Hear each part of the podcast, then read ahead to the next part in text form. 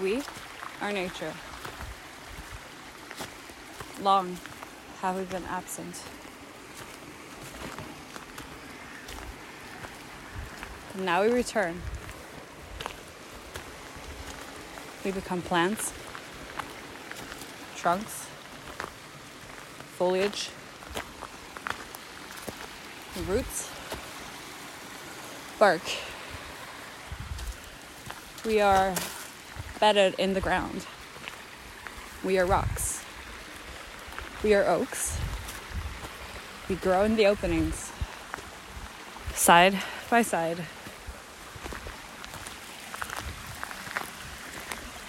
We are what the atmosphere is transparent, receptive, pervious, impervious.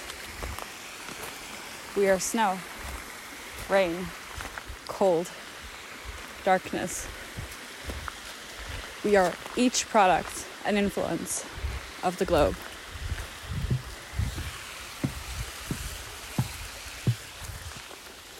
We have circled and circled till we have arrived home again.